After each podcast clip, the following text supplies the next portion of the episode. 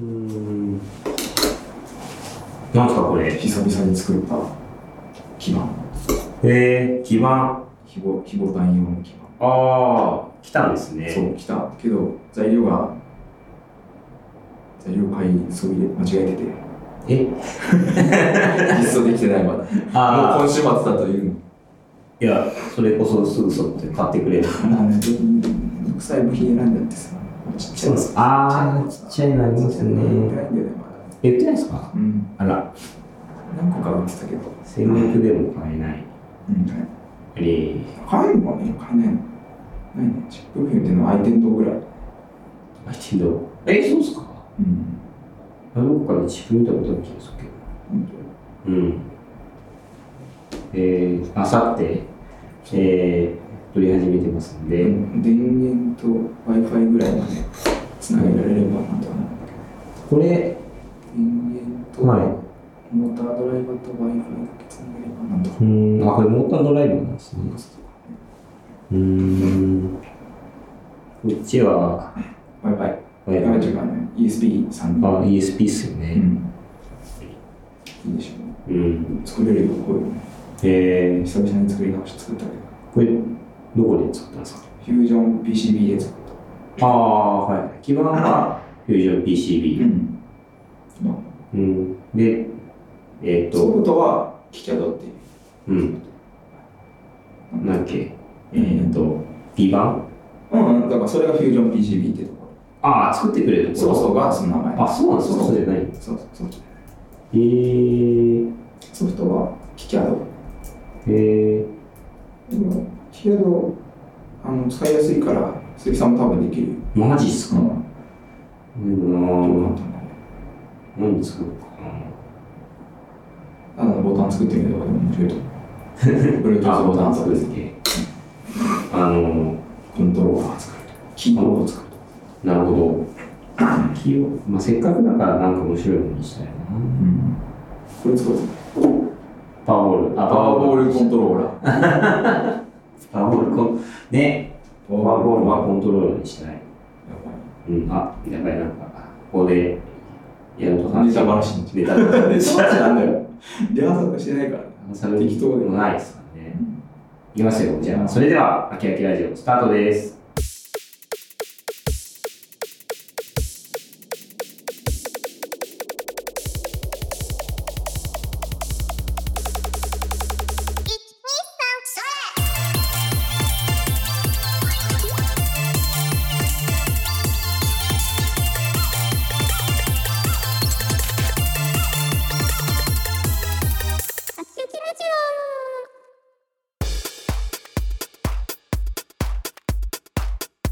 あきあきキャッキー。この番組は秋葉からお送りする空き時間にあるラジオ略して秋秋ラジオです。タイトルの通りエンジニアの鈴木とエンジニアの古川が、秋葉原某所で空き時間にスタートアップな企業やな話題やハッカソンメーカーの近所について話したり、えー時間の空いたゲストをお呼びしてお話を聞く番組です。秋葉からお送りする空き時間にあるラジオではフィードバックをツイッターで募集しております。ハッシュタグで、シャープ、あきあきラジオ、えーアルファベット大文字で、えー、KI、ひらがなで、あき、カタカナで、ラジオでつぶやいてください。えー感想、要望、改善案、話してほしいテーマなど、たくさんのメッセージお待ちしております。お待ちしております。はい、さて、第5回です。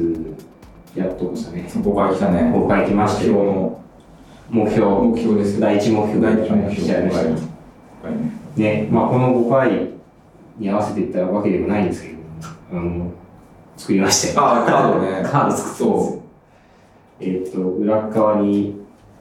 QR コードで、ポッドキャストとあのノートのページの URL のう。はうん QR コードもつけるやつねい。。見せてくどうぞ。ああ、いいね。うん個人的に好きなの。あ、そうです。電源まあ、が電電気ない。がけに、充電しろっていう。うん、だし、ハード感あるし。はいありがとう。ハード感あったらいけないんだけどね。いけなかったらいけないよんいや、うん、な、なんだろう、この、確かに、ちゃんとハードやってないけど、ハードやってあのる。やってる感。謎。ツッコミ待ちなんだよね、自分で作っちゃった。はい、ごめんなさい。え、なんこれ。だカろうー。ド今度会った人にそうやりましょう。はい、カードあった人に、あのーちょこちょこ配ってたりするんですけどね。ただ、あの、これ、配ってて気づいたのが、あの自分たちのツイッターか名前入れろってやったっていうあ、本当だ、ない。そう、入れなかったんですよね。なんか一緒に名刺配るテーマがあって、うんなんかそれに名前書いてあったら名刺になんじゃんみたいなことを作ってから気づくんですよね。なんかショップカードって考えるとこれでいいよね。ショップカードにな、その、うん。ライヤーみたいなシステムやったりそう、どっかで置きたいんですけどね。てか、あれ理系ベースとかやけばいいああ、いいね。ううんん、重いかも。ちょっとやってみよう。ちょっと先週ぐらいから聞いてないけどね。でも大体このタイミングで行ってるじゃないですか。 そうそう、水 曜日に。ね。はい。えーっと、じゃあ、最初にお便りコーナー。それも今回も聞け調ないべよねてる限りないです。こないれですハッシュタグが難しいんじゃないか疑惑はね、ちょっとうん。ハッシュタグ変えますか誤解だったしね、ちょっとあうれだんね、いろいいろろいろ改善していこうかなとんそうですね。ハッシュタグ毎回つけ忘れて、つけやさん つけようって、そうね。あのありがなんとうでついてとないのって。か、そう言われる。なられる。じゃあ、忘れちゃうんだよ高井な。さんに言われちゃう。そう。いや、本当にね、でも、見見守っていただけてるのはね、そうありがたいんですけど、 すいまさせすがん。先輩。パイセンやべえなと思った。はい。で、えっ、と、まあね、あの、前回の話は、MA に出したやつの話をしたんですけど、はいあれからね、MA のなんたら理由系が一通り終わりましたよね。はい、終わりのました。で、その結果の話をしようかなと思うんですけど、まずは僕の方からかな。はい。 XUI リーグ行ってきましたと。えっ、と、前回ね、大阪へ。大阪行くまでマジで行ってきました。で、気づいてなかっできなかったたですね。。で、なんかあの、えっ、と、行った人数をなんかちょろっと話したんですけど、結構いて、半分くらい、うん。あの、しえー決勝進出者の半分が東京から来てる。ああ、そうなんうだ。ん。なんかあの、俺だけ東京に来たから商品をくれとは言いづらい。確かに。そうでもねえみたいいやいな、やそう結構みんな来てるなって出たんだ。いう。そう。すごかったんですよね。気づかなかっまあまあそうですけどね。でですね、えーっと、私が、あ、一応ね、はいえっと、まあ、QVR と CR、あの中二病リアリティで、中二病リアリティだけ、あの、プレゼンちょっと気合い入れてしまい、た。あ中二病リアリティの件めちゃくちゃだった。ね 前前半と後半で分かれてて、えー、と半分半分の前半で、えー、と中二病リアリティで後半で9秒やって前半のところのあの審査員のコメントは全部 CR の持ちおお。持ち込むんあ持のち聞いちゃっ持ち切りた。おそうインパクトが強お。かイっンたパクトだね。インパクト強いからこれワンチャンじゃないかなと思ったんですけど、えー優勝ではなかったああ、残念。優勝ではなかったがでも大阪工藤開発賞っていうのをね はもらいましたい。会場を貸していただいた会社さんの、そうう団体の、はいあのー賞をいただきました。おーありがたいことに。それがこの、はい、あの、今ここに用意してるパワーボールっていう。そうですね。あの、なんかローラーが中に入ってて、くるくる回すと、その中のローラーの回転数が上がり、すごい力が発生する。発生するってやつ。意外とやってるとハマる。ハモる。うん。本当コントローラーとして使えたら面白そうだねっていうぐらいそのう面白い重みが出る。そうなんですよ。結構面白い。あの、なんて、商品をもらった時に、あの、その審査員の中に山地さんって方が、はなんかもう持っているらしくて、これ、あの、使ったら洗顔できるよって。 そう。い。がわー出まして。これ来年これかなみたいな。言われたので作りまユしーた。スを作りましたなんじゃないかなと思って、ちょっとどう作ろうかなっていうのを結構考えうんうんうんうんちょっと考えて作りたいね。て。ね、そう、作りたいですよね。そうそうそう。なんかそういう系の、なんだろう、イベントとかさ、うん出したいよね。出したいですね。回転数さえ取れればいいの。回転数のローラーがついてるもんね。そここう。入れ替えればいいんだもんね。回転数出る、そう。回転数出るんで、そこからこう、ピンを引っ張ってうまいこと取れねえかなとは。例えばここ入れ替えればいいよ。ああ、入れ替えして。て入れ自分で作ればいいんだよね。ああ、全然余裕で作れるでしょ、きっと。作れっかな。作れる作れる。本当にあ そう今回してますけどあでもだんだんだんだん早くできるねはいはいはい。うちは面白そう。そいい重さだし。ううんできればなんかもうちょっと簡単に回せるといいんだよなって思っててスイッチ蓋一つで。そうバイーンってバイーンって回していいから。あ、そう、ば回しちゃえばいい。インで回した後にもうあのねか勝手にあーそうかあれでもそうね。なんかでも噂によると、なんか大会があるなんかあったね、うんそういうのシーンですよね。で面白いそしてね、はいえーっと、そう結果的にはそれが大阪工藤会市長うと、んと、えっとと、もうもう一つの方あ、もはう一個は、小五長瀬さんか長ら、まあでも、結構いろいろフィードバックをもらえたので、はいまあ意味があったかなと思いましたね。なんだっけな、えーっと、まあ、パフォーマンスできるんじゃないかっていう。うんうんもっとパフォーマンスできるように演出したらいいんじゃないかとか、あのやっぱ回したくなりますってうん話を QVI の方はうんうんおーあってもらいましたね。パフォーマンスしたいっていうとその、まあ、うんステージ作って、はい。ステージみたいなこはい。う VR の空間作ってそこでの何かとかなああ、もうそうだし、あとあの、まあ、キューブの中に入って、グイーンって、あの、コントローラーを動かしたら、それでギャギャギャギャギャあーみたいな感じになったらいいんじゃないっていう。キューブの中に入る面白いねそう、キューブの中 ね。キューブの中に入る楽器そうそうそう。あとあの、古川さんが前言ってた、これカードも作れるよねっていう話がありました。うんねうん。そう。白いそして、えーっと、最終的に XUI リーグのヒーロー賞を獲得したのは、えー、なんだ方位自身ってやつですね。はああ自分があれだねい。こういう自身の磁石になるやつそう、あの学生なんだよね実はそうなんですよねうん。学生、学生です一応う。んで、えーっと、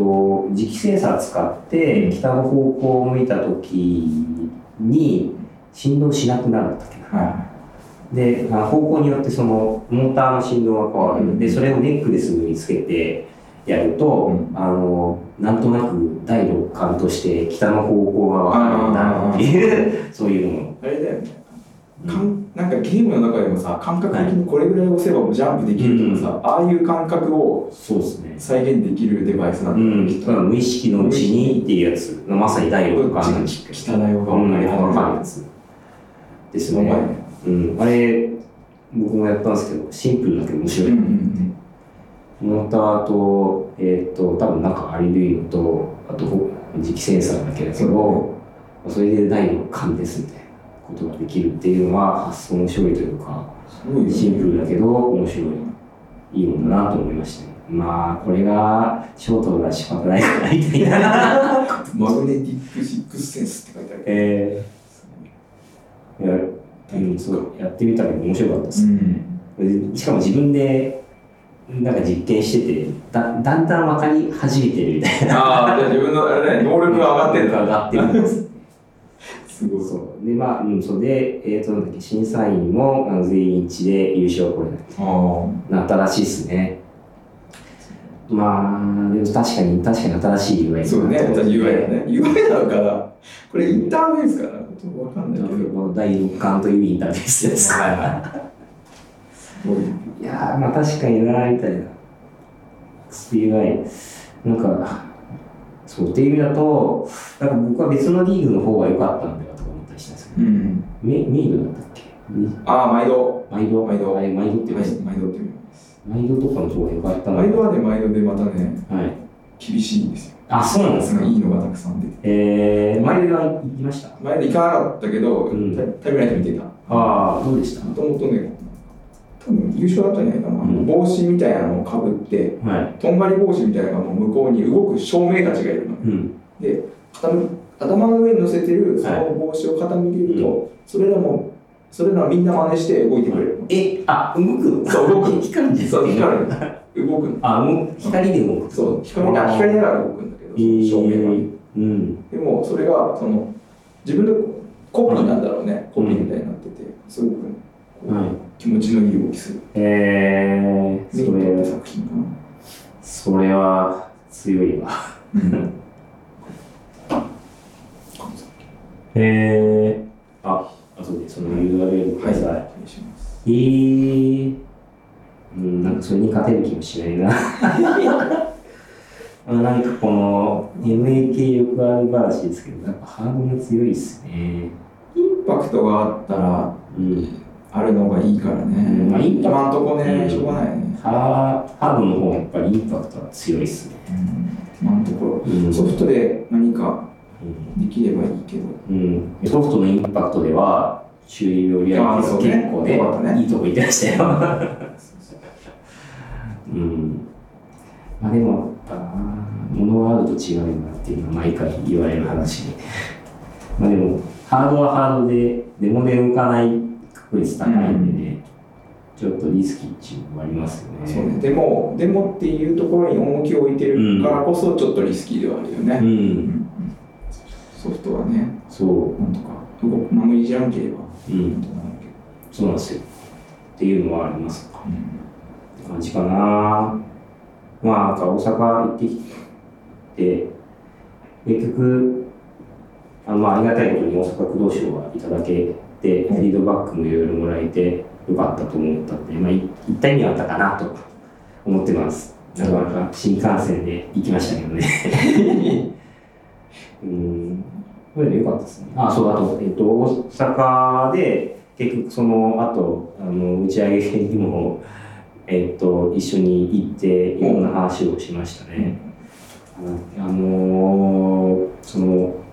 ライトニングトークをそこでやってた方がいるんですけど、うん彼がそのアニメ系関係の仕事をしている方で、結構アニメ業界の話を聞きました。うんおおいいね面白かった面白いですななんか、まあ、大阪で、まあ、いろいろ話をしたんですけど、今なんか VTuber のスタジオを作って、うん大阪と東京に拠点があると。はで、大阪、住んでるのは東京の荻窪らしく、まあ、荻窪行っちゃいけない気がすある。ちゃんと作れてるんだすごいね、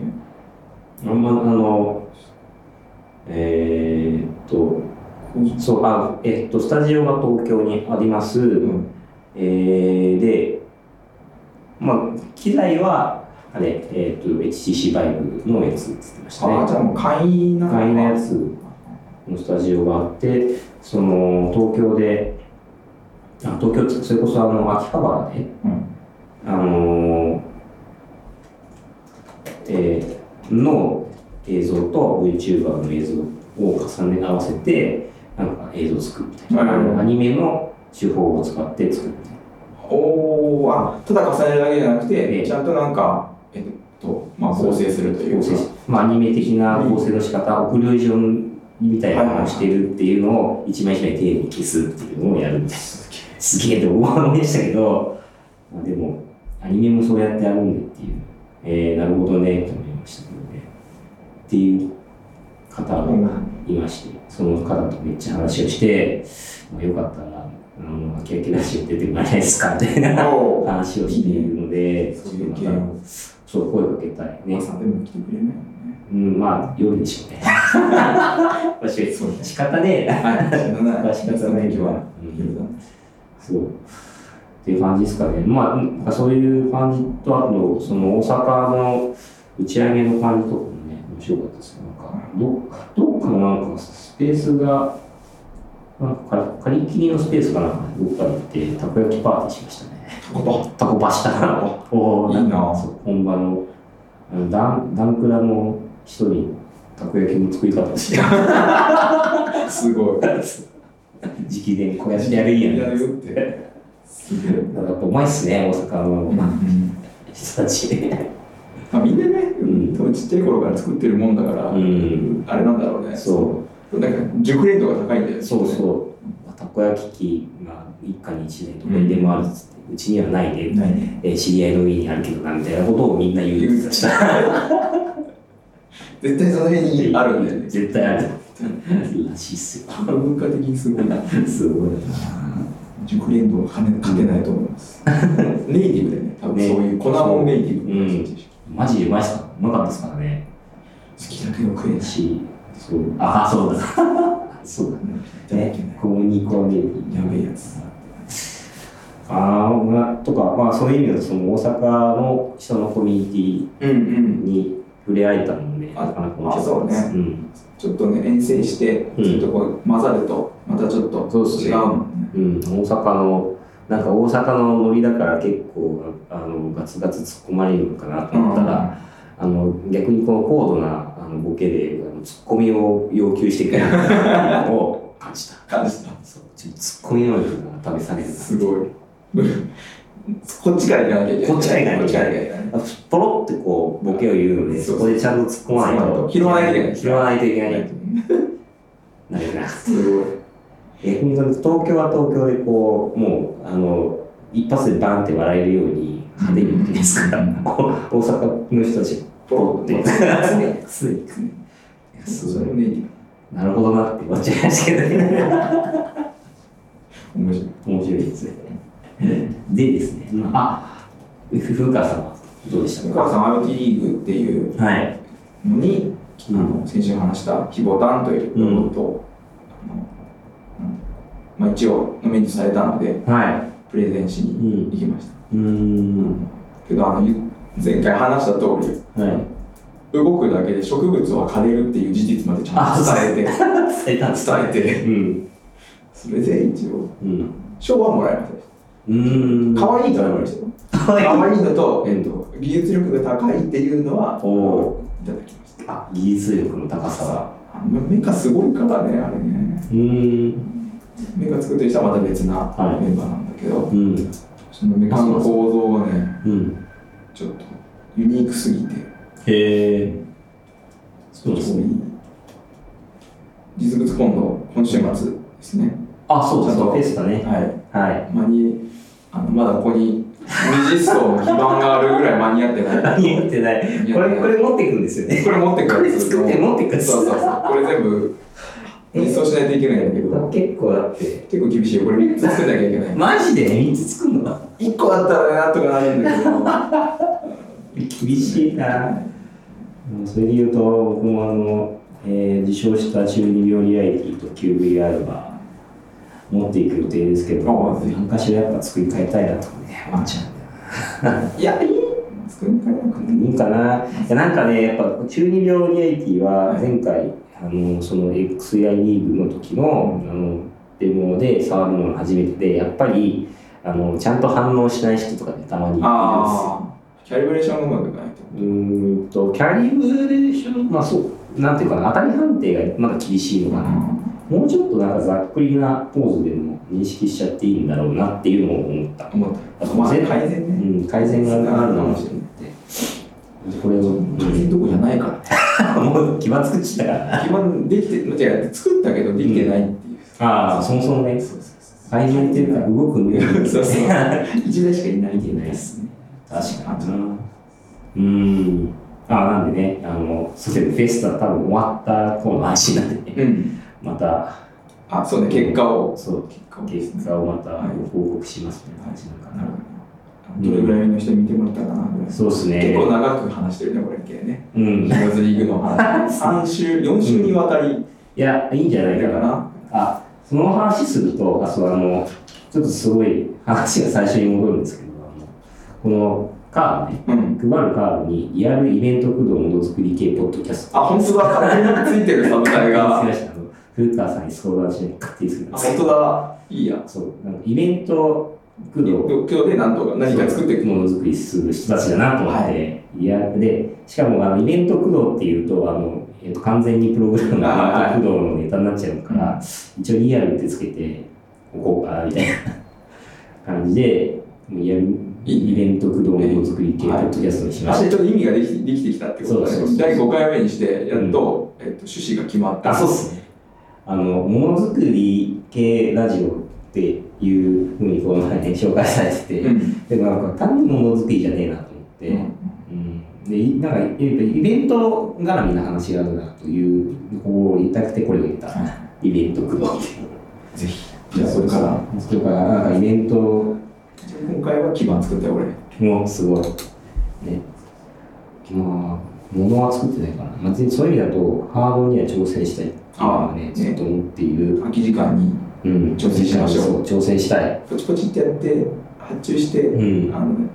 1週間以内に届くので。うーんあ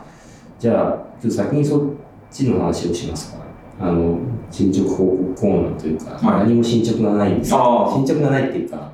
いやなんかあの前くらいに話したのがこのラジオで何か作るネタを考え、うんそれをちょこちょこちょこ作っていったらいいのではないかっていう話をししたてんだたね。だからラジオ駆動ものづくりをですね、 していきたいな新しい。そ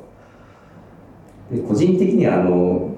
たまに話題に出てくる M5 スティック V を使ってみたいですよね。はい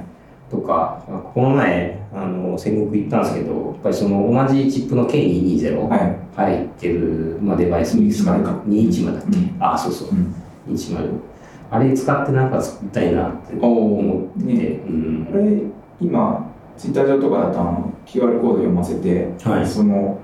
物体をに、えっと、覚えさせて、うん。で、物体認識できるカメラに変えるみたいな、う作んってる人がいたりとか、結構ね、面白そうで。えー、QR コードか。インインターフェースがだから何もないじゃん。ボタンがもう1個しかないから、うん何もないので、一旦 QR コード読ま読み込ませて、これでにあのい。うん。スイッチ入れて、スイッチの認識するスイッチ入れて、はで、まあ、例えばおにぎりとかを写真撮っい。て、うん。何枚か撮って、えであのそれを次から認識かざすと、おにぎりって認識ー、させることがうん。そできる。う。なるほどな。なんか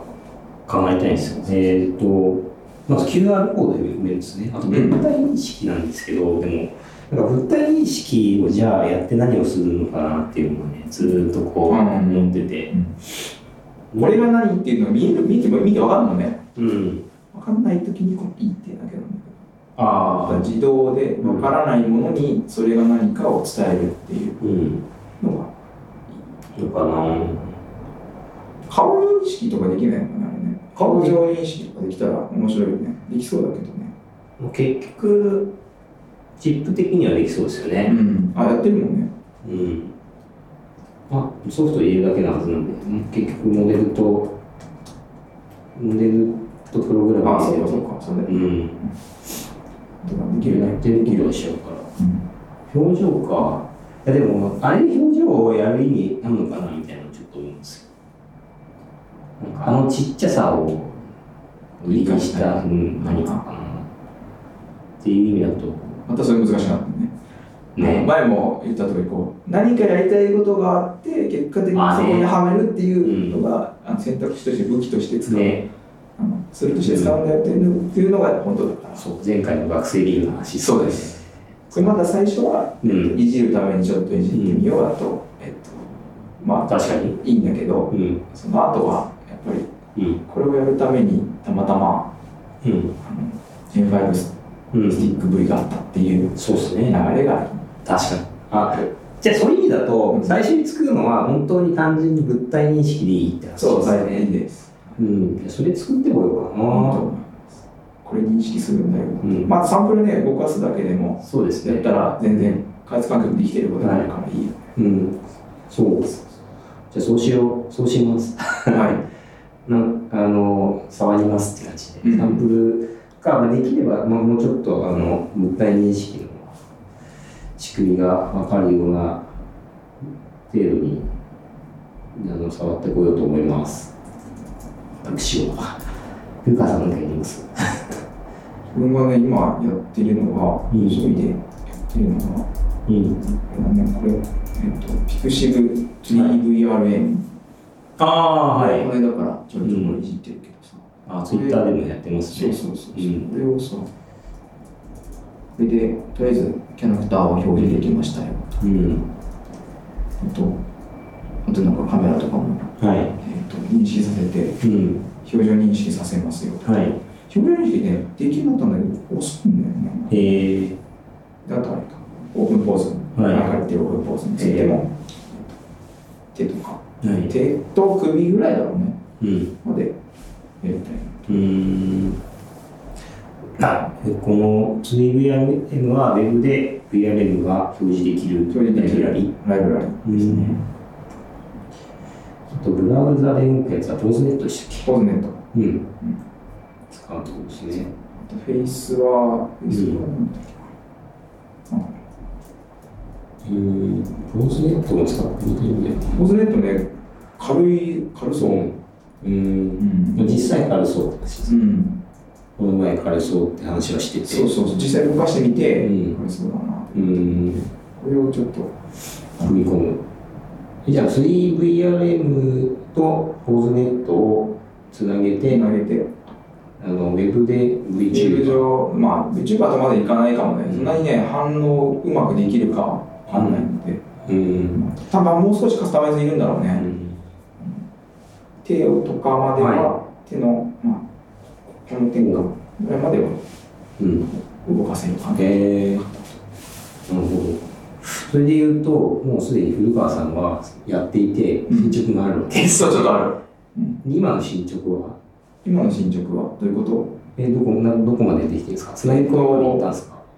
えっ、と、つなぎ込み、ええっ、と、うん表情、表示、えっ、と、VRM キャラクター表示と、はい。えっ、と、顔の表情の認識のとこうろん。で、つなぎ込みまではできておる。おー。え、じゃあ顔が動くってことですか顔、そうです。うん。へえー、すごい。表情までは、なんとなえその表情反応するんですかく。する。えー、なるほど。じゃあ、それはまたに次回ね、そうねどうなってるか。あー、とあ意識してないかあ、な。顔は取れてないかな。微妙に動く。うん。これでも、でも、うん、ちょっとね、角度とかいろいろあるか難しいですら。な。ん。うんいます。やっている感じがラジオでは伝わらない。はい。見えないね、これね。見えない系だ。それ、でもウェブでできたら面白いってなるな。うん。ちょっと拡張してって、こう、2台の PC で、はい。アバター出して、それを誰かに第三者に配信するっていうのは、うん。夢が広がりますね。そうすると触りたいなって言って触りたいものが増えて触れなくなっちちゃょうう。どあの記事を、まあ、絶賛書いてるところなので、マジっすか聞いたの、聞いて載せる。うん。じゃあ、古川さんができたところでいろいろ教える声を。そうですね。それでいいと思う。ぜそのひ。方は。じゃあ、それはできたらぜひ教えてください。はい。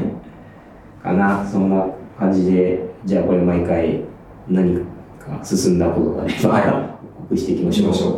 う。はっていう感じかな。よし。で、次、えーと、どこ行こうかな。順番で行くと、XR 会議ですい。ね。はい。あ、ね、これタイムラインで見てたら面白かったやうつ。ーん。あ、そうっすか。そうっすね。XR 会議行ってきたんですけど、んまあ、今ちょうど収録の日がですね、えー、と X 会議の、あ XR 会議の1日目と2日目の間、あ、今日もやってるんだ。今日、あ今日がメインです。今日もいいんそう昨日が、えー、と基調講演で、えー、とナイアンテックの川島さんと、えー、と五郎正さんと,、えー、と水口さん、水口さんえーあのレーズとか、ううんん、デトリセレクトを作ってる、うん、の3人の対談うん。ですね、がメインだったんだ。メインって、まあ、前夜祭みたいなのってことはうん、まあ多分そっちですねと懇親会ですあるね市民会。うんそうそうに行ってきましてはい。どの辺が面白いなって思いました見ててあの、なんだっけ、漫画出して、うんなんだろう、この未来はこうなるんじゃないかな、はい漫画をのあースライドが何個かあったじゃん。あれ面白いよね。あうのん女の子が、は女の子っていうかまあそのキャラクター、主人公がいはい電車の中で席を譲ると、うんそこの人その子に対していいねがたくさん届くっていうのうが、ーなんんか、ああ部屋で見えそう AR で見えるとか届く、うんそのいいねが AR で届くみたいなのって、うん今ないことじゃん。はいまあ本当は、本来多分、あの、うなんてん言うんだろう声とかであの伝えてあげなきゃいけないことなんだろうけど、それがなくてうんあの遠くからもできるんだよってことだよね、ああそうです面ね白いよなと、うんなんか拡張されたなってああそうですねとか思う面白いですようねんただですねその時間そのタイミングまだいなくてあいなかったんだそう多分その話終わった直後くらいにあーきついたんですよ、あそこの会場に。そう。うーん、まあそっか、その話面白かったな。面白かったようん面白かったっていうか、まあ、こっちであれだけだけど、はい。うん、ツイッター上で見てたとはそうっすね。なんかあの、まあ、昨日の気象公演の話では、えー結構ね、あの、来年、2020年の、えー、VR やどうなるかうんとか、えっ、と、2020、まあ、その先どうなるとか、結構先の話をそう未来の話してたですねうんうん、あのでついついつぶやいてしまったのが、あきあきらには過去の話を返していいからあーっ、ってそそうだうね。参考にしていきたいなと思ってね。で、なんでその先の話をしようと思ったんですけどね。あなんか、その XR 会議で話してたネタでちょっとあったのが、日本の強みは活かせるかどうかみたいな話だったんですけど、うん。まあえー、と3人ともあるよねって話をしてて例えばローマンさんはあの、えー、とアニメのとか SF の文脈が伝わるうん。とかあとなんだっけ、えー、み水口さんはなんだったっけなえっ、とごちゃっとした感覚がうん。その日本の強みなんじゃないかなって話をしてどうまししたたってことごちゃっと言うと、その、あなんか、なんか、それ、個人的にはすごい共感したんですけど、あの、ぼ僕の解釈で水口さんの解釈じゃないんですが、 あの、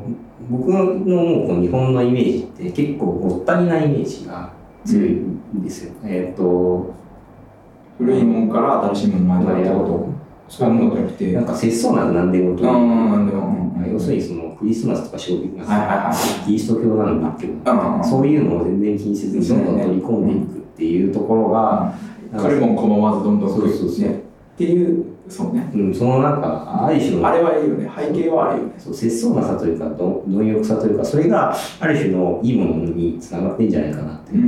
てるんですよ最近、はいはいあのそのきっかけがあのサウスバイサウスウエスト今年やってたサウスバイサウスウエストの、あのーえ日本館で、うんまあ、落合陽一はいはいさんがディレクションしてた、えー、とデジタルファーミーティングなんだっていうやつがあってあの発行するデジタルあデジタル風景うん。うんっていうテーマでやってたんですけどもそこの、あの中がカオスなんですよね。であのウェブページもなんか、えーっと90年代のウェブみたいなあー2000年0年代前半のウェブみたいなののある種のダサい感じうんうんが入ってる。で展示しているものもフォークリフトなんか普通に普通に和風のものもあれ畳とかもあれば、はいはフォークリストあったりとか、うんパックマンのゲームみたいなのとか、あとパチンコあったりとうんかう、んすごいこう、いろんなものがあるんですい。よ。カオスの。カオス です。でもなんかそういうカオスなものが、あの、こう、重ね合って、えーこう発行していくように、あのあ、発光って光る方じゃなくて、カモされるあそうそう方醸される方あといいなみたいな話をしてて、うんなんかその話が、今さっきのその水口さんの話なんじゃないあ。かなとか、あのぼ僕も個人的にその日本の強みなのかなみたいなことを思ったりするんですよ。そのなんか和風の和みたいな、うんなんかちょっとディスっちゃうかもしれないけど、クールジャパンみたいな綺麗なものではなくて、うんもっとこうカオスな、ぐちゃぐちゃなものが日本の持ってる本質的なところなんじゃないかなと思ってて。そうね、なんか、えなんていうの、別にそこで嫌だとならなくて、うん。試してみようかっていうか、なんかやってみようっていうかさ、うん。やってる人たちが現れるもんね。あのそうっすねいろんなことをさ、うん、いろんなことやってる人。ごちゃごちゃうん。してくるんでうね。ん、で、ごちゃごちゃしてるのとごちゃごちゃしてるのをつなげて、またごちゃごちゃするの、そうあの面白いものができていくっていう文化ではあるよそのっね。ていうところであるかなって気がしてるうんし、あのーえーっとそうこのあそうごごごちゃごちゃでもなんとなくそのあのまあ良くも悪くも放置しちゃうっていうか曖昧な状態になり続けても、うんまあなんとか成立するみたいなところがあるのかなうんはっきりさせないのはなんかまあなんだろうな、えっと、マネジメントとかでは良くないんだけど、うんその文化としてはそれがうまくいきてそういうその、えっと、どっちやねんみたいな状態矛盾している状態を許容できるみたいな、なんか、いい感じに、もうこれでいいよってなってるってことだようね。ん、そうね結果としていい感じでやる、あまあいいいい感じでやってみたいなやつ本当はいけないことなんですだけけどど、でまああのいや一ついい感じにやってるのに、許される方が、うんなんだろう、こうカルチャーっていうか文化的にはさ、そうですね良くなってくもんね。うんこれじゃなきゃいけないってなった瞬間に、そこでこう、そう言ってしまっちゃうからさう、んっていう何でもありだよっってていいう。うものみたいなのがいいみたいな、うんあとそうえっ、とうんって思うんですよ、でちなみに海外からの日本のイメージって結構いいんですよねうんうん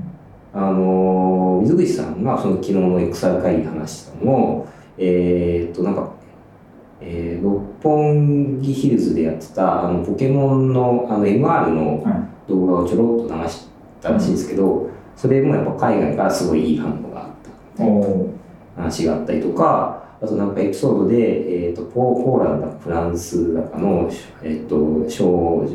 2人がなんかバックパック一つで日本に行こうとしてたみたいあなあ話をしてるなんかなんだっけ結構そのエピソードからやっぱり日本ってなんかファンタジーとかメルヘンなそういうイメージが強いらしいですね。であとあの一方でもう、えっと最近僕知ったんですけどあの、えっとクリエイティブな国ランキングっていうのがうんあって、うんあのーまあ、去年の5位とかだったんですけど今年はなんか2位とかになってるんですよおおでもそもそも何年か前からずっと1位だったことがあるらしくてまあなんか世界何十カ国もある中で、まあ、そういう高い順位クリエイティブな国として認知されているっていうのはうんあのー結構やっぱ海外からはなんかこう面白い国だなって思われてるんだなってあーいう思われてんだね、う全然あのそうなんだろう思ってないけど思ってないですよねだから一方であの自分の国がクリエイティブだと思うからのアンケートでは最下位らしいですうんよ、うんうんうんだから日本人本人はクリエイティブだと思ってないけど海外から見たら全然クリエイティブなことがいっぱいあるはずその記事で来たよ、うんあるねありますようね、んまあでも実際そうだよね、うんそういうとこあるよね実際やってることすごくてさ、うん、あの多分他のそのアジア圏とかだとさ、どの国よりも結構、のやってることがすごいことが起こってるのにそれを自分の中だけでいなんていうんだろうこう国の日本の中だけでこうそう縮でめてんだよねそうなんですあよ自信がなないんだよってなってるのが現状な気はするようね、んまあ、自信がないとまでは言わないまでも、まあ、そんなに大したことじゃそうないそう思っそうそうちそゃうそうう思っちゃってる、うんかなと思うんですよね。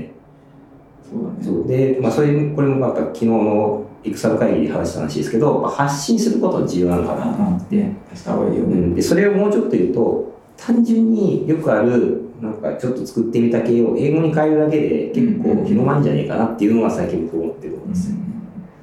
無理やりにでもうん、あれなのかな日本字幕でもつけてさそやるのがいいのかうもね、ん、なんかブログとかの下に英語とか載っけるくらいとかはやるだけでもちょっとは違うのかなみたいなことを最近は思ってるんですよね、近いものがあるね、うんちょっとその言葉については反対だけどあの、はい VR チャットの中では、うん、日本語が公用語になってるっていう話をしている人がいえてー、あの中国人とアメリカ人の友達が日本語で会話をするんだってマジっすかことでうんす ごくそそういう文化圏になりつつあってうん実はそれってやっぱ、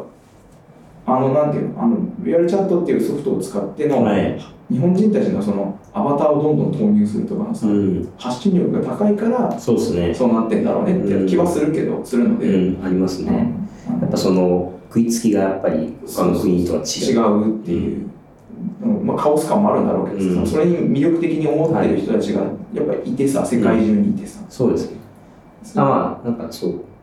そうですね確かにまあカオスとは別軸かもしれないけどそういう新しい XR っていうのに、うんあのすごく夢を抱く人たちが多い。うん多いいいねなんかまあホールレンズもあのイベントでイベントをやると8割くらいの人が持ってるうん30万するそうねみたいなやっぱり出荷台数めっちゃ日本を語ってういつもねーこんのそうやっぱそういう先進的なデバイスの食いつきがいいみたいな。まあでも、うーんと、なんか多分、まあ海外だと VR は結構そうビーム系やってるんだけど、うんうんうんまあ日本だとそれでもやっぱこう、エンターテインメントにやりたいって人が多い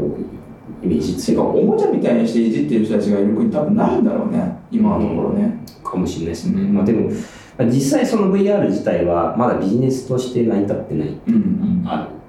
から、まあビジネスとしての使い方を模索して、まあ日本でもやってはいるんですけど、ですけどまあそれでも、やそっこぱりまでその、メインに必要かなってなってる部分は少ないっていうね、まあとはいえ V なんかエンタメやりてえしみたいうんうんな人たちは多い気はしてんすよでね。もそれもさどんどん発信すればそうそう大きく変わうるよ、ん。発信がさえ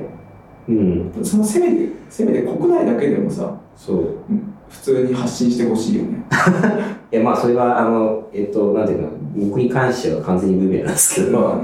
あの僕もあんまりこうツイートとかねあのしないいやしなさしなあ、くなりがち忘れちゃううんだん、そうあのちょっと面倒くさいなみたいな感じで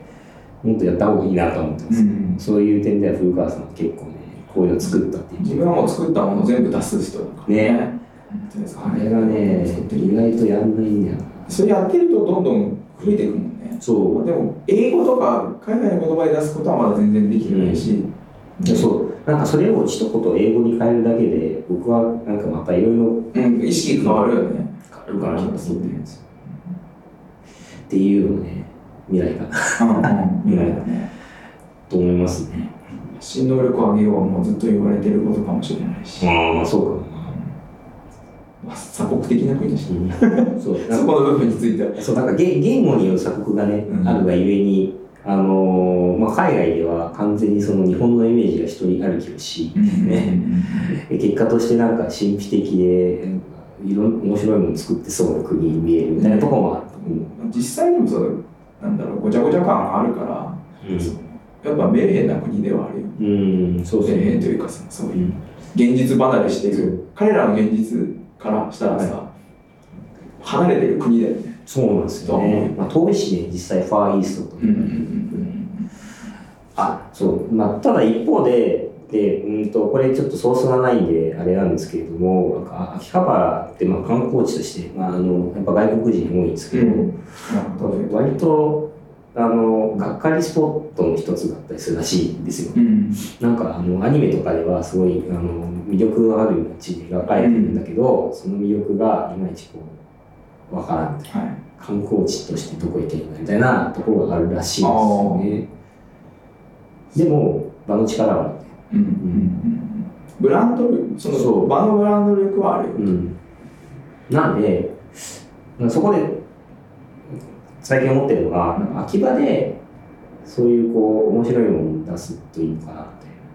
秋葉で秋葉でうん秋葉のその駅前とかにうんそういうガジェットを使ったものづくりの何かパフォーマンスするとかおができたらいいんじゃないかなって思ったりするんですよね、ちょっと警察に怒られそうだけどあでもなんか使用許可証とか普通に真面目に取ればいいからそうですね何うもんそあのの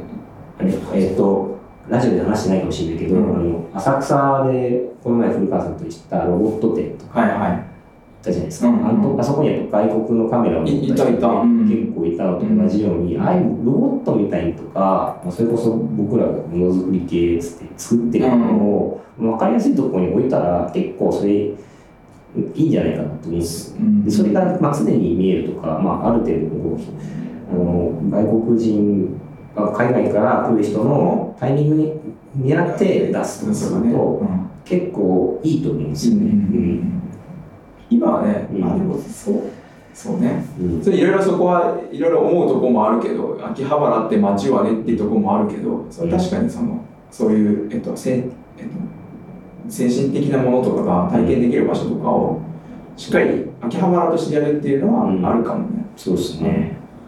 それできなかった街なんだよね実はね、うん。で今自分池袋に住んでんだけど、はい池袋はそれにめきあのきっちり踏めてて実は、そういう系う統に、ん。漫画アニメの、はえっと、都市町としてうん今改革改革されつつあるから、うん。まあ、似たようなことができ始めるだろうなとはあ思ってるけど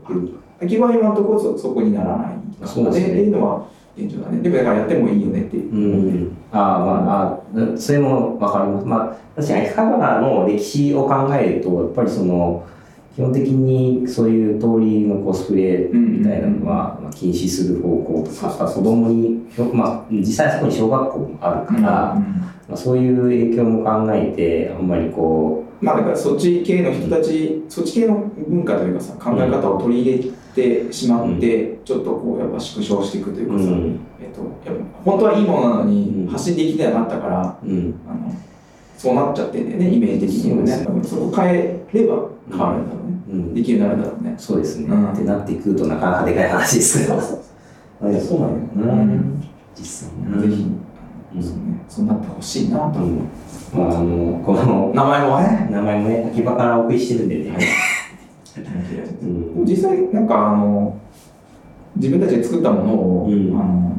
ああいう路路上というかさ、うん不特定多数の人に見れるタイミングとかをさ、うん作ってみたいなとは思う思うからそうですねうんでっかいモニター買ってやるか、やるかこれずっと言ってるやつなんだけどそうっすねちょっと今回ちょっと予算が尽きたから、うんまだ買えてないけどなんかやればいいかなイベントそうですね60インチのモニターと、あ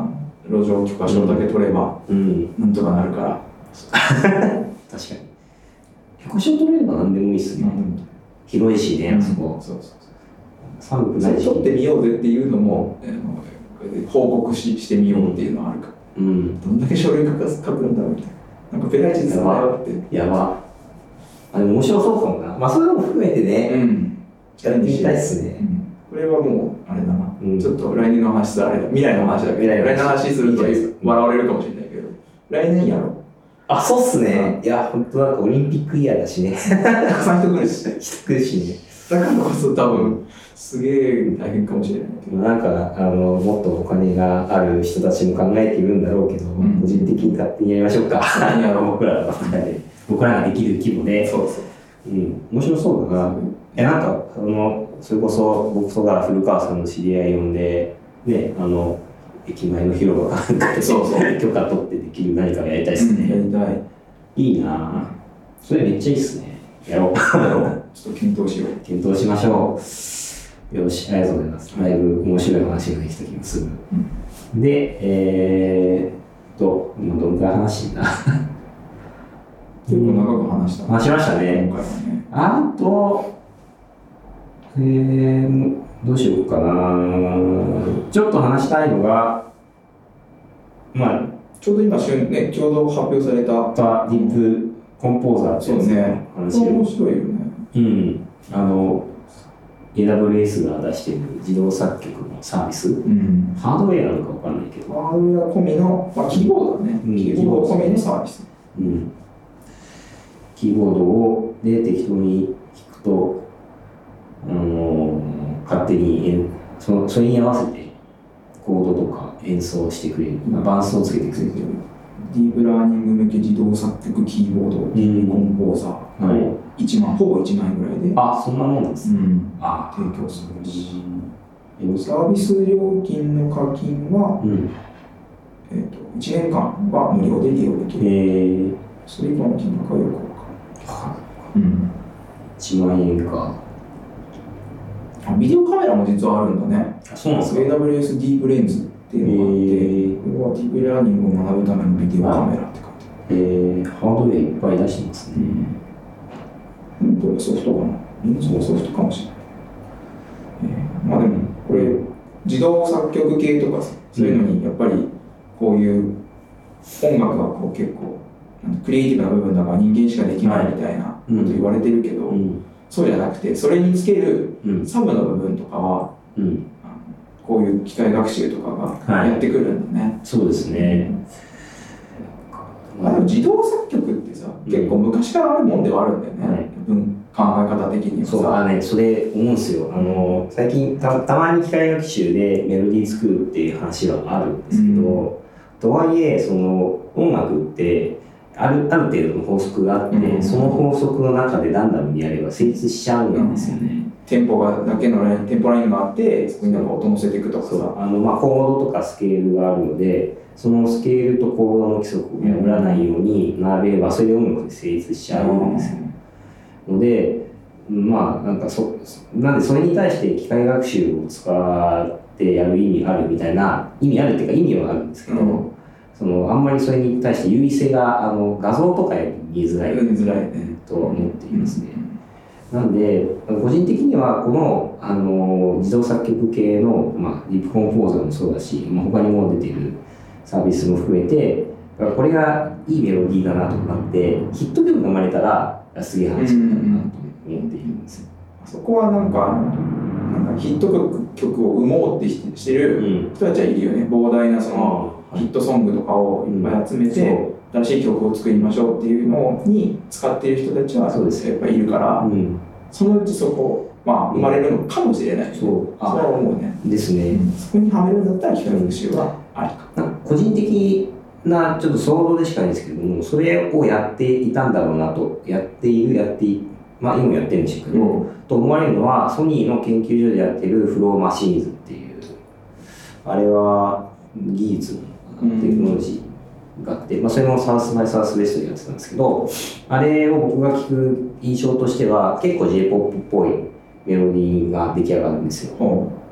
なので、多分あの、えー、と今までヒットした J−POP の曲をもうソニーの力を使ってめちゃくちゃこう学習させたんだろうなっていうふうに想像するんですねう。。うんあれは結構やっぱ J−POP っぽくなったっていう意味では、あのーまあ、有名曲を取り込んで、それなりにいいメロディーができているんではないかなという例かなと思いますね。それ普通に曲そっちので作ってさうん、なんか実際のやっぱりなんかシンガーとかにうん、歌ってもらってうん。レベルで出すとかなのかなとかはまあねできるのかもねって、なんか一応、えー、と将来的な予あの予定としてはあの音楽用のプラグインとして売り出すみたいなことをやってましたけど、うんその情報はその後すぐに聞けてはないんじゃないですね。でまあ、あの個人的にはその技術的にあの、えー、と実際にヒットする曲を作るっていうのを考えた時にあいや曲を作るのを考えた時に、技術的にはある程度達成できると思うんですけれども問題は技術じゃないところじゃないかなと思ってるんですよね技術じゃないと例えばあの作曲する人のやっぱそのポリシーというかやっぱ作曲センスうんだったりとかあとまあ何でもいいってわけじゃなうい、ん、権利としてそのヒットするためにはあの、えっとただメロディーを作るだけではなくヒットさせられるようなプロモーションができたりとか、はいはそういう能力になったり知名度になったりとかっていうところがあるのでだからそういうところを抜けられる曲を自動作曲で作るっていう意味でヒット曲ができたら面白いっていう話をいうんしている個人的にはね。もっともっと上のそのそうプロデュースとかまで含めてという意味そうでででききたたらら面白い世界だなと思うんです。それあれじゃないなんかマクロスのうマクんロスプラスになっちゃうよね、 そうそうそそうう。そう完全になんかでもそういう世界観そういう世界観の曲まで来たらあ来たなって感じがするなっていう。このバーチャルシンガーをプロデューうスんするんですってグループができて、まあでもそれやってないよね。ぶっちゃけあの昔はアイドルが、うん、それできる状態だったけどうんうん。それはできたんですようね、ん、できた。初音ミクといううんボーカロイドを持って、それと同じようなことが AI の自動作曲によってできたら、まあ、これはこれで面白いうんうん。気はしてますねあーなんでそういうなんか本気でそういうとこをやろうとするプロデューサーがあ、でも現れるだろうね。うんこのままだったうら、んその、すぐ、なんだろう、次の世代ってそこを目指してるし、そううんですよね。とか思ったりするので、今後も見続けたいなという。まあ、とりあえず、買いそうな気がするな、これ。 一枚なしなみたいなやつを買っちゃこう。れでも、個人的にちょっと、その、最近うん。面白いと思ってるのは、楽器がさ、は直接インターネットにつながるっていうのがい。うん出てきてるっていうのって、はい。実は面白いんだよっていうのを友人から聞いててさ、えー、例えばそれ、どんなの言いますかなんだっけな普通に、うん。えっと、ミキサーなのかなミキなんかその音を作るはい。デバイスがあって、はいそれがインターネットにつつながってるから、えっと、おお音楽を変えるんだってその,、あのはその一個一個のそい。のあの音をさ、はい。えっと、そのパッケージとして購入することができると、そうするとそのそのデバイスだけではい楽器、そのデジタル楽器だけで、はい。あの新しい曲ができる作れるよって。えー、でそれと同じように、まあ、多分その先がはい。インターネットじゃなくてインターネットの中のクラウドサービスにつながってるのが今のこのディープコンポーザーでしうょ、ん。多分そういうのって増えていくんだろうねってあー PC とか使わずうに、ん。その楽器がインターネットにつながる、うん。クラウド関係につながるとか、気がインターネットにつながるか。そうなんか、なんかやっぱ要要素要素ではいろいろあるんですけどなんかそこまでちゃんとつながって組み合わさった事例はあんまり見たことないかもしれない。いデバイスあるよ、えー、あんまり知らないちなみにそのまあほんと,、えー、と作曲する音源のサンプル単位で自由にこうネットからダウンロードできるサービスはあるし、そうそう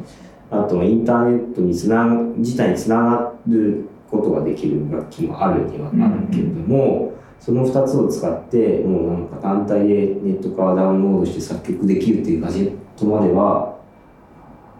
動かしがないかなで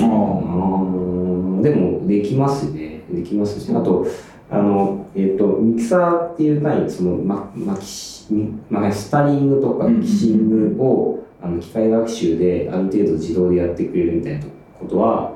あのあるんですよあの今このラジオの編集でも使ってるんですけど、はアイゾトープっていう会社が結構そこやっててこいつなんか今回の今撮ってるラジオなんかはいつも毎回あのその音声を後処理プラグイン使ってノイズ除去してるんですよいは。でポチってボタンを押すと解析してくれてどういうこうあの処理をかけたらいいですよっていうのがないあ、教えてくれるんだ。一冊こう出てます候補出してくれる。はい、うんそれを毎回やってポチってやってるんですけ ど、はみたいなことまで来てる。い。おお。だから、その音楽のいや AI 自動化とか、あとインターネットにつながる機器、インターネットからダウンロードできるサンプルはああるるんで、よね。あとはこれをガッてね、そうね。ガッてやるのか、まあ、役目役目はさ、やっぱあるから、それをやっぱり、なんか、もう一個上の階層がそうそう。いい。いや、なんかねこれ、これ全部ガッてなって、一つのものに目の前に現れたら、ん。すごいですね。うんうん面白そうですね、それね。うん実際あるんだったらうね。ん、ででで技術があるしやろうと思えばやるんだしまあ自動作曲もなんか、まあ、右右ってそのあのよくあるあはのエマハムじゃないか GS 音源い。うんうんでちょっとまあ正直、えー、とチープな音になっちゃったりとかするところをサンプルをダウンロードしてきてやれば結構自動で本格的なものができまですきるよね。うんまあ、そういうね、まあ、ネットができたから、こう新しく生まれる楽器たちだなっていうね、楽器たちだし、新しいそういうサービスだったり、体験だったりはするかもねって、うん、あのこれが体験としてパッケージ化されたらすげえされたらな。やろうとしてるんじゃないかな。まあ、考えますよね。いや、確かになんか、物は揃ってるな。これでも個人で作るのは大変そうだけど、夢はあるちっちゃいあれから作っていけばいいね、な。楽器から。ああ、そうか。楽器ね。体験変わるじゃん。はい、そうですね。うん。いいな。面白いな。カチカチカチカチの楽器作るんですよ。できないからな、それ。もうなんか一応曲がりないよう VR の楽器を作ったものとして。ね。なんかできたらいいな。サンプルダウンロード熱いな。API に取ればいいんだけどな。普通に自分で用意すればいいじゃん。まあ、用意すればいいんだけですそれがなんかウェブサービスからとかの方が面白くないですか いや、ダメで。ダメデバイスでやろうぜ。デバイスですでやねいやもちろんまあ、なんか、ね、決済とかはまあ携帯とかで設定してもいいかもしうんまあなんだったらそういう意味だとあの申請のパラメーターとかを学習しちゃえばいいって話あるけどれない。うん、うん、そのうちそれもうん、目標。ああ作る作るちっちゃいのから そうです作るねその辺は真面目にやりたいな面白そうだないいっすねはい。よし。じゃあね、あ の、ま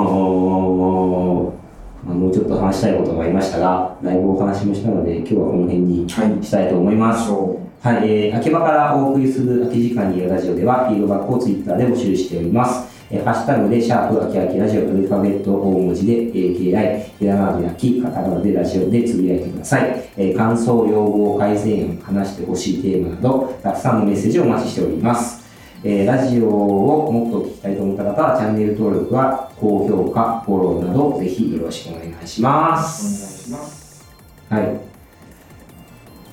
はい。さて、最後に、ハッシュタグはちょっと変えたいですね。そうね、変えよう。変えた変えた方がいいね。ちょ秋っときにしよう。秋秋。焼き。秋秋。秋秋。秋秋って言っても打つの大変そうだな。うーん。秋秋だ。秋秋ってなかったから。あ、そうですね。ん。じゃあ、その辺はあ改めて検討して、次回あたりに連絡したいと。 じゃあ、しゅ連絡じゃないけど、 連絡って仕事っぽ事い務な。的になっちゃった仕事かとな。思います。はい。はい。あと、他にあります大丈夫ですかえっ、と、うん。そう ね。ないです。もう、いいかな。いい。はい。わかりました。はいじゃあ以上になります。ありがとうございました。